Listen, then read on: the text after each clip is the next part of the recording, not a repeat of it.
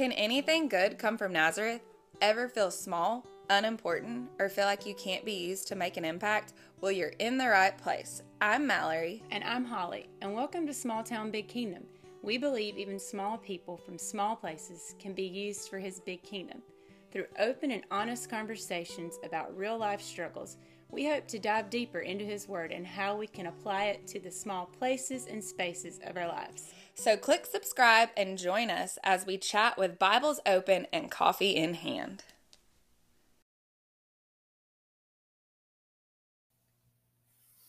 All right, guys. We are going to get back to something we planned on starting and started it and stopped. But kind of forgot. Yeah, oops. So we wanted to share with you guys week to week like what our favorite worship song is this week and like why it's inspiring us.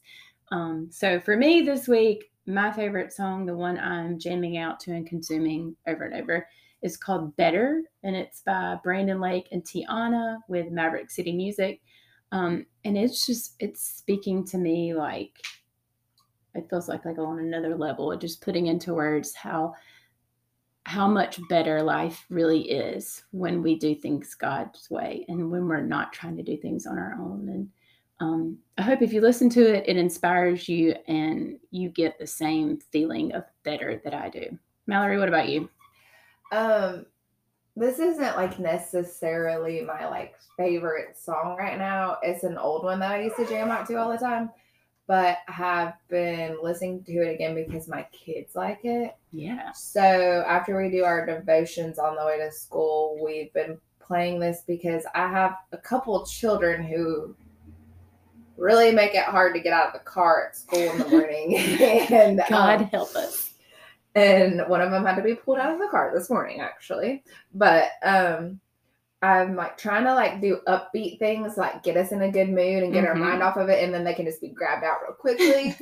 and so it's "What If" by Matthew West, and it's just like very upbeat. Yeah. And so that when they were like, when the boys were like two or three, that was their favorite song because it was like loud and yeah, all that. It's fun. Yeah, it's a fun song, and it has really good lyrics in it. I mean, so anyway, if you haven't heard that one, check it out. Yeah, we'll link it in the show notes. Your kids might enjoy it. Yeah.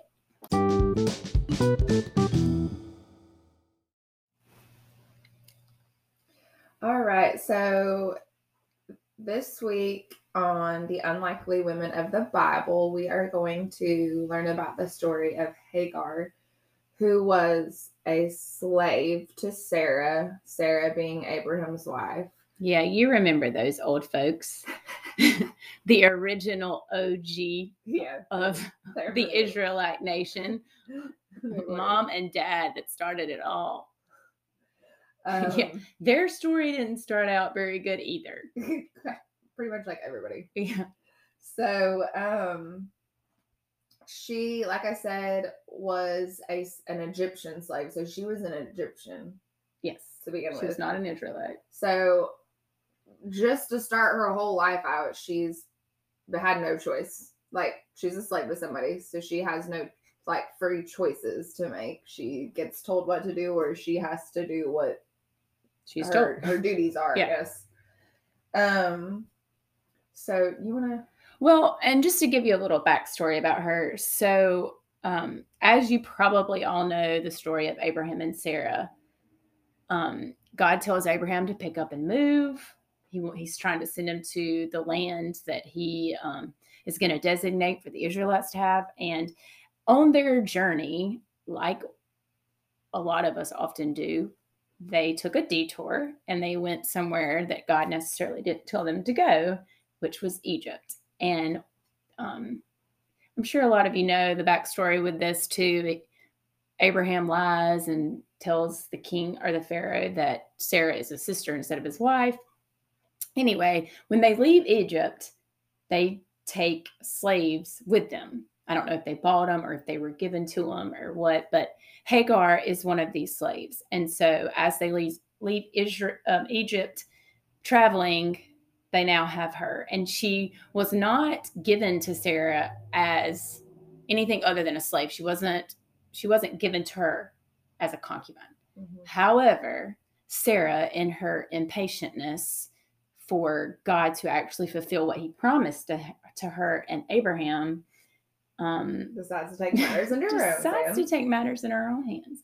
And like honestly, Abraham being like every other man in the world would be, when Sarah propositions Abraham to have the child with Hagar or to try to have a child with Hagar because them two are not having one, he doesn't turn her down. He sleeps with Hagar and Hagar gets pregnant. So that's just kind of the the backstory. yeah, like the overview story. There's so much more that goes on, especially in between the two women of this story, um, that we want to just kind of break down and talk about. So, So Hagar was forced. She had no choice in the matter, being a slave. And then um when she does get pregnant, I think like breaking that down, she kind of gets this like arrogance about her because you know, back then it was kind of like people you were favored in God's eyes if you were like fertile and you could get pregnant. Um if you couldn't, you were kind of like looked down upon like they think, you know, like people say now you're not living your life right yeah. like type of thing, which we know is not the case. But so she gets pregnant and she kind and- of gets arrogant about it. She does. But like, let's talk about that too. Like, think about that process of playing out. Like we talked about last week about Bathsheba. Like you wouldn't necessarily call it rape because I don't think that Abraham probably like forcefully mm-hmm. did it, but she Right. was taken from her homeland. Probably didn't even speak the same language because they were not the Yeah. same ethnicity. And then the person that you work for comes to your tent and says, "Get You up, have a baby with me. get up and go sleep with my husband.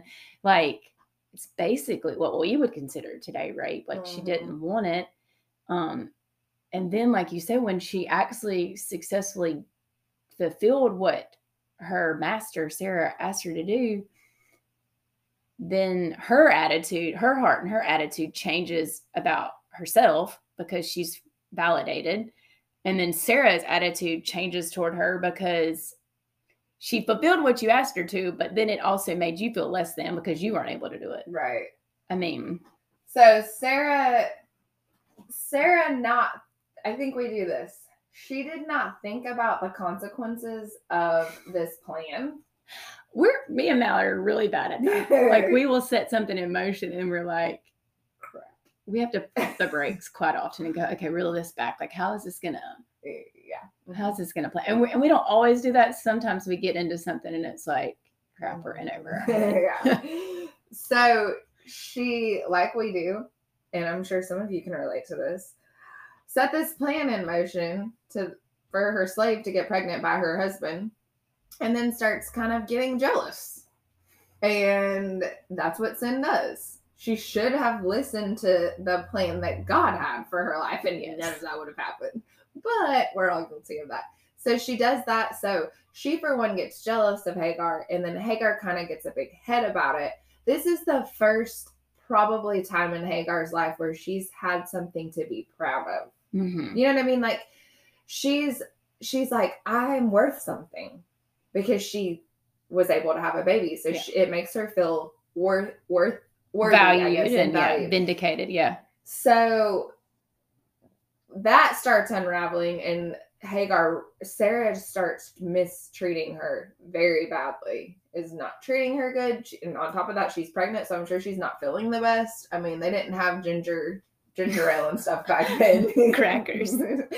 so she runs away to the wilderness. I mean, bless her heart. Like, can you think about that? I know. Like, could you imagine being treat- mistreated so badly that today you like ran away? To, Uh, run, living in the wilderness is yeah, better. like you ran to the woods and just like, I'm just gonna hide out here. So she does that, and then an angel appears to her, which is, I may add, the very first time an angel appears in the Bible, correct? Yes. I believe so. And um, a to a woman. n- woman Non, non and a non-believer because she was from Egypt, so she wasn't She didn't grow up. a like- believer of the singular God. Um, and this leads to God being given a name. You know, Right. God has many names. And so this led to her calling God the God who sees her, which is um, El Roi. Elroy in, we'd have to look that up, but it may be Hebrew, I don't know. I think. But, which is pretty awesome. I mean, how kind of our God To show up to, to her. show up to her who didn't previously believe in him. And Well, that's just his character. yeah, He showed up and she names him that out of being felt. She finally felt seen. But then he tells her, You have to go you have to go back. back. And she listens to him Yeah. and does. I kind of feel like from that moment she had to be a believer. Oh, yeah. That's like her first step out on faith, I feel Yeah. like. She had to be a believer. So she does that. She goes back. She has the baby. Then a little bit after she has Yeah, the I think a couple years kind of go by. Like he's well, it said he he was just being weaned, but I think back then they breastfed for they like yeah, years. they yeah. I think it was probably like three. Think we're, we're, we're talking at this point. I don't know. I think they kind of did it a lot longer than that. Like just they're running around playing kickball still. kick rock. Kick rock. no There you go. There were no balls. Okay, anyway, at some point they weaned the child off of the boob. I'm not sure what age, hopefully before teen years.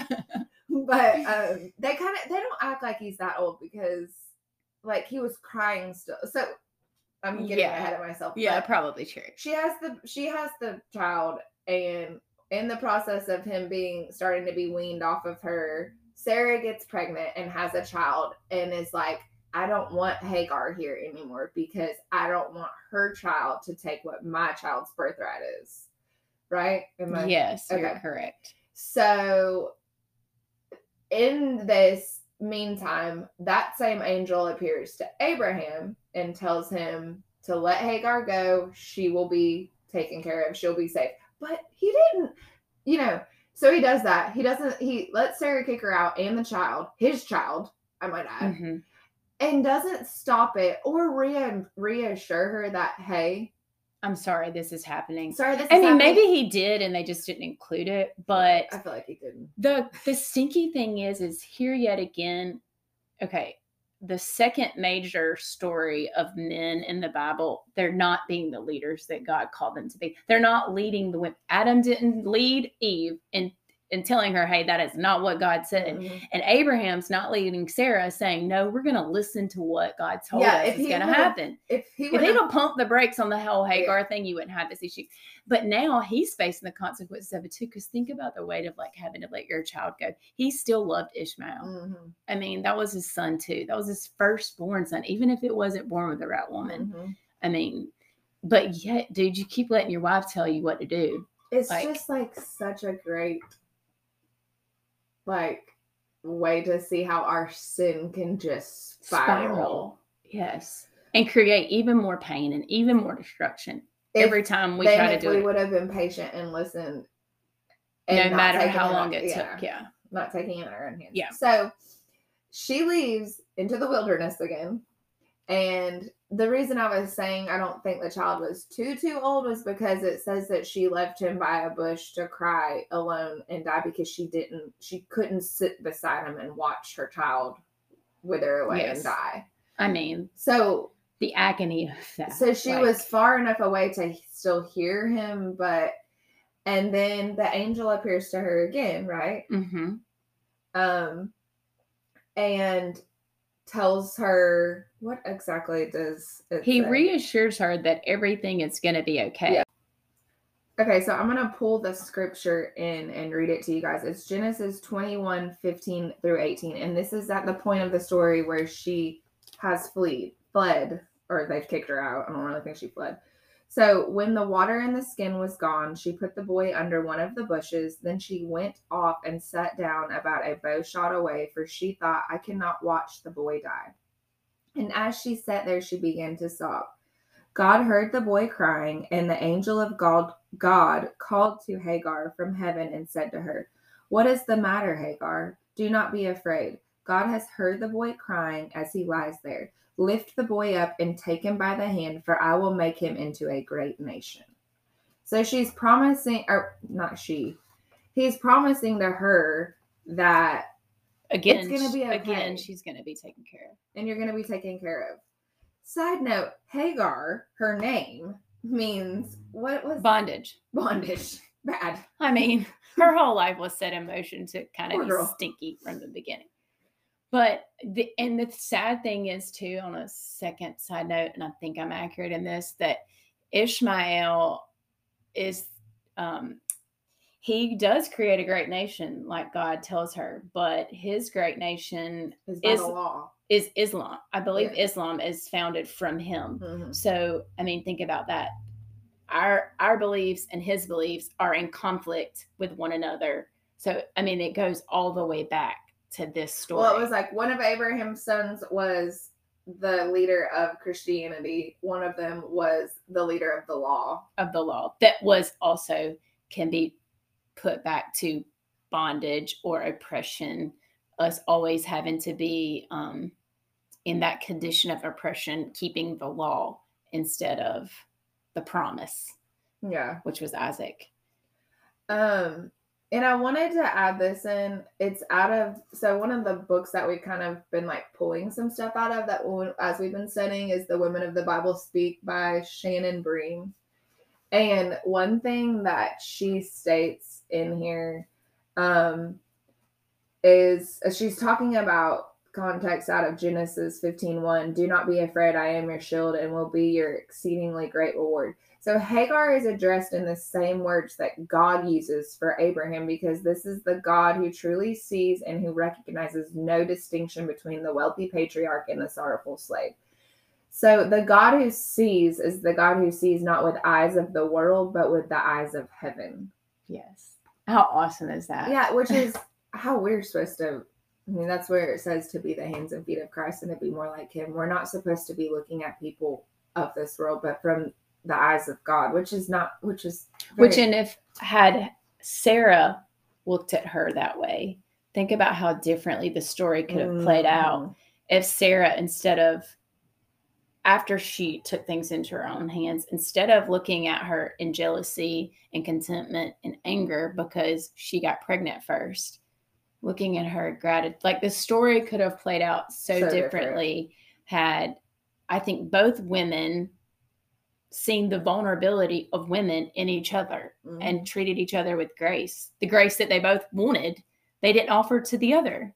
Yep. You know, it's, I think that's one major lesson that I took away from this story is that, um, like I try to treat, tell my girls, you know, if you treat people how you want to be treated, if Hagar, after getting pregnant, had been kind and generous and um, understanding that Sarah was frustrated that she's still not pregnant, the whole thing would have went differently. Well, I think it kind of falls back into like not thinking about self all the time Mhm. in situations, but thinking about others, um, and thinking about where they're coming from. Just like you know, you you can be so quickly to judge somebody based on one one thing they've said to you, but you have no idea what they went through the night before, what they're going through at that moment. Like Mhm. you know, so it's not. I try not. I try really hard not to judge people on a first opinion of them, or it, they sometimes they don't even have to say anything and you judge them. You know what I mean? Like, did you see her face? Like, you know, some of us just have that face. she just gave me a look. and so I just think that we, as women especially, can do that very easily. Mhm. And so, Well, and we as women, story, we kind of mean maybe you should take a step back yeah, and we as women, like this story here is a classic um story of women. We don't let things go. Like Mm-mm. when you wrong us once, like forever, we hold on to things. Like men pretty well get past things easily. Well, they say they do. But women, like when you wrong us, it's over. And I mean, thank the Lord Think that about- the Lord's not that way. I know, right? I know. So Um, I think one thing that we kind of jotted down too about this story was that, um, and Holly kind of came to this conclusion, but I think so many times we can be like Hagar and run away from our problems and go looking for another solution when God is telling us to go back or be or be patient and stay you know, in the waiting and that he's got it in control. We don't have to control, we don't have to have control of it, Mhm. which is such Hard. an issue and it's So so, hard. hard. But I think like remembering that when we're going through situations that are difficult, not to run from them, even if it's a sin that spiraled out of control. yeah, or like, wasn't of your making that it just got pushed on you by someone else's. don't keep it in your control. Give it to God and allow Him to do with it what He thinks should Mhm. be done with it. Mhm. So Yeah. So we hope somehow, some way, poor Hagar and her story of what is, in my opinion, abuse and neglect and slavery um, inspires you and that you can learn something from her and Sarah because I feel like all women can. Thank you guys for joining us. Have a good weekend. Yeah. Until next time. Bye.